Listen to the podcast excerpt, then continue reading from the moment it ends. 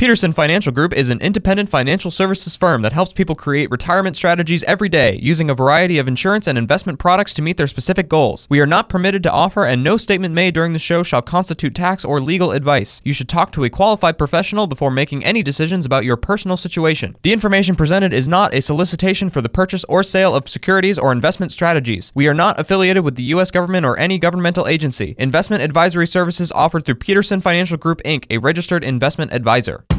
This is the Retirement Ready Podcast with President and Founder Eric Peterson of Peterson Financial Group, Iowa's retirement specialists with an office in West Des Moines.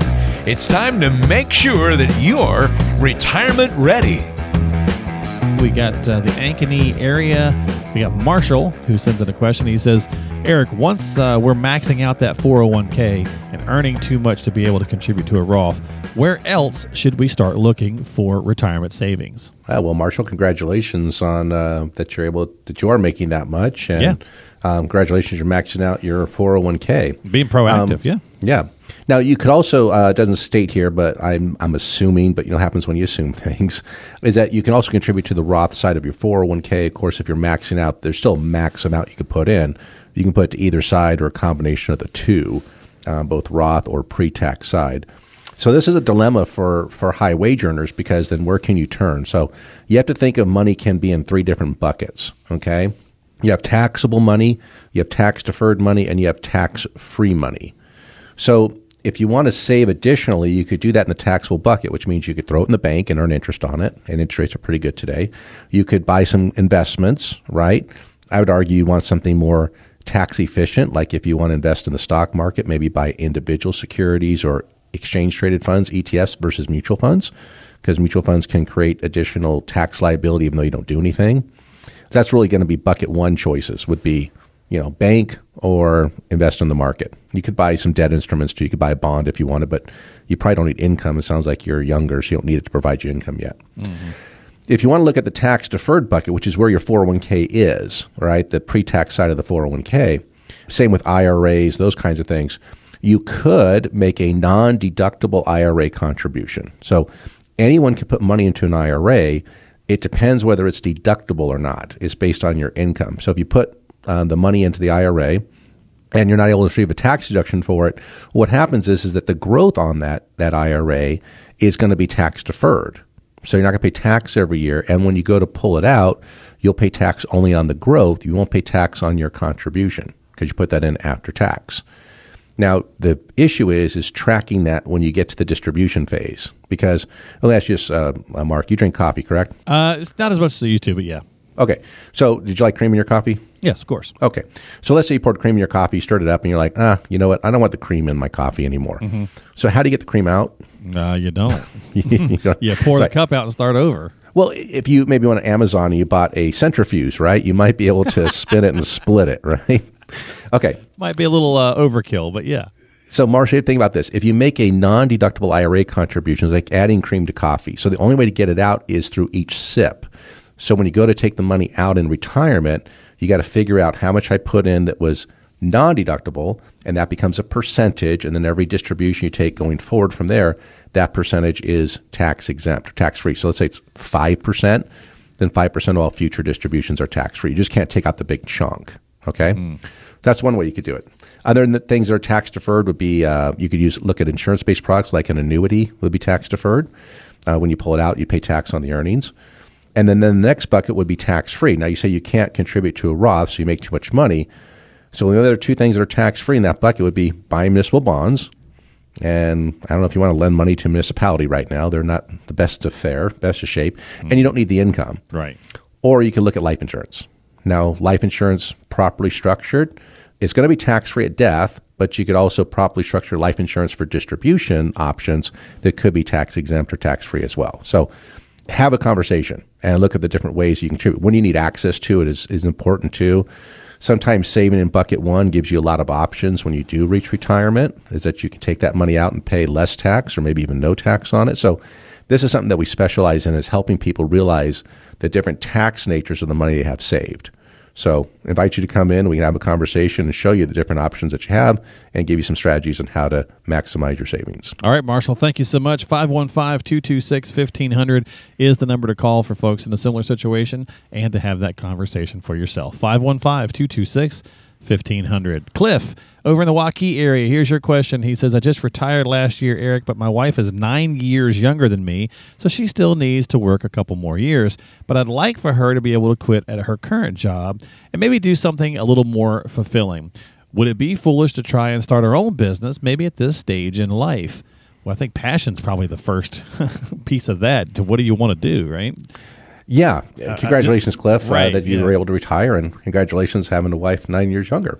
Um, but boy, having a business, if you just want to use it for something to do and not like a true passion, could be a recipe for trouble. It could be. Yeah. So the thing is, when you open up your own business, you take on a lot of liability that you don't have if you buy a piece of someone else's business. And that's what buying a stock is. When you buy stock yeah. in a company, you're buying a piece of that business. And, and there's a the lot of groundwork you, for your own business, too, as you know, Eric. Well, true. Yeah. Um, you know, inventory, uh, you know, Start, building out yeah. how you're going to sell. To Starting sell to up and building up. Boy, that takes a lot of work. So do you want to do a that? A lot of that, though, a lot of that has been um, brought down depending on what kind of business you're in due to the, you know, internet and those types of things. That's right? true. Automation is pretty high. Yeah. Correct. So, but you do take a lot of risk on there, right? So it's not only the money you put into the business. If you take out loans, let's say, to finance the business, sometimes your personal wealth can be guaranteeing that. So that could be uh, problematic. And really, what is it that you want to do? I understand that she wants to do something more fulfilling, and I'm all for that. And if she leaves sooner, I have clients that are in this this role as well. The biggest concern they have, of course, is covering for health care.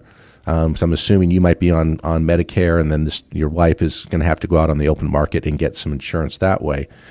Um, but you can always work, right? There's always something you can do. So if the income supports it, maybe just working part-time in someone else's business um, or starting something depending on what it is. If it's, you know, something like they're crafty and they're doing something on Etsy, let's say, or, you know, depending on what the business is. But yes, the only thing is you just run the numbers, right? Put in the assumptions yep, stress test and see it. If it works. And if it works, great. If not, then you know the answers. Like, hey, maybe you still have to work here a little bit. Yep. But what I find is when people retire, when one retires and the other one's still working, eh, there's a little bit of animosity on that, especially when the weather's bad and that person still has to go and commute. And they got to go out and get in the snow. They're not happy about it. Yeah. Also, or, or when the weather's good and you're at home goofing off and they're like, uh. Yeah. And we do know retirement's got some phases, right? Go-go, slow-go, no-go years. Yeah. And so in these go-go years, you want to wait nine years for them to retire, and then you guys can go because you may not be in the same health you are now. So yeah.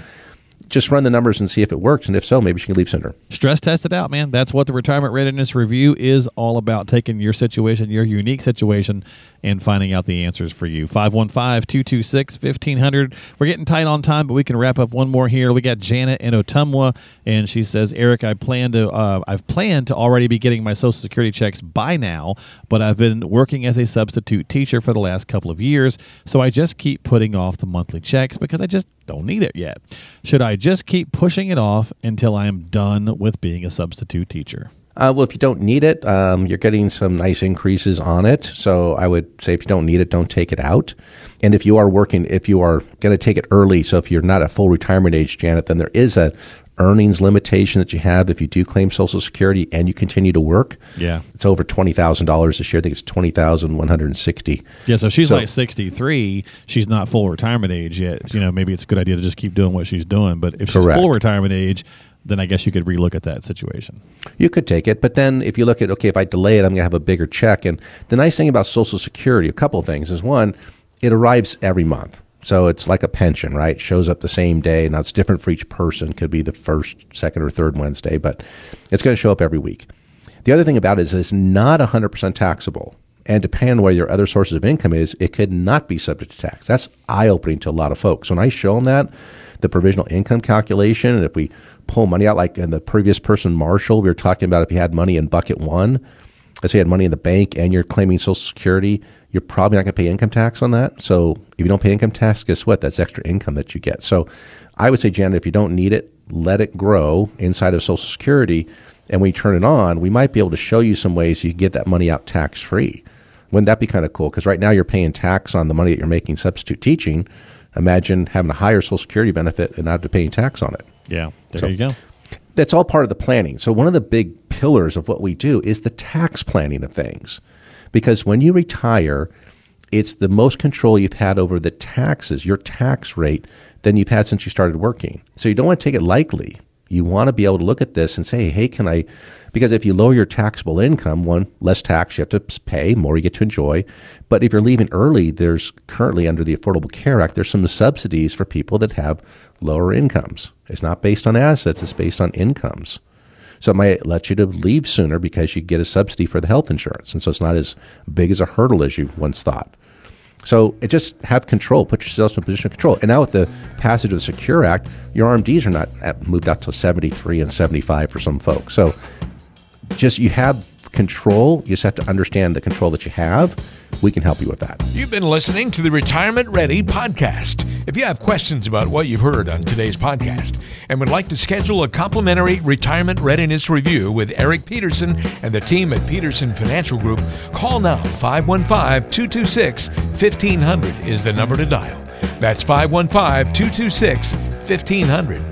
They are Iowa's retirement specialists and standing by to help you achieve your financial and retirement goals. Want to ask a question online? Visit the team at ask eric peterson dot com. Thanks for listening to the Retirement Ready Podcast, making sure that you're retirement ready.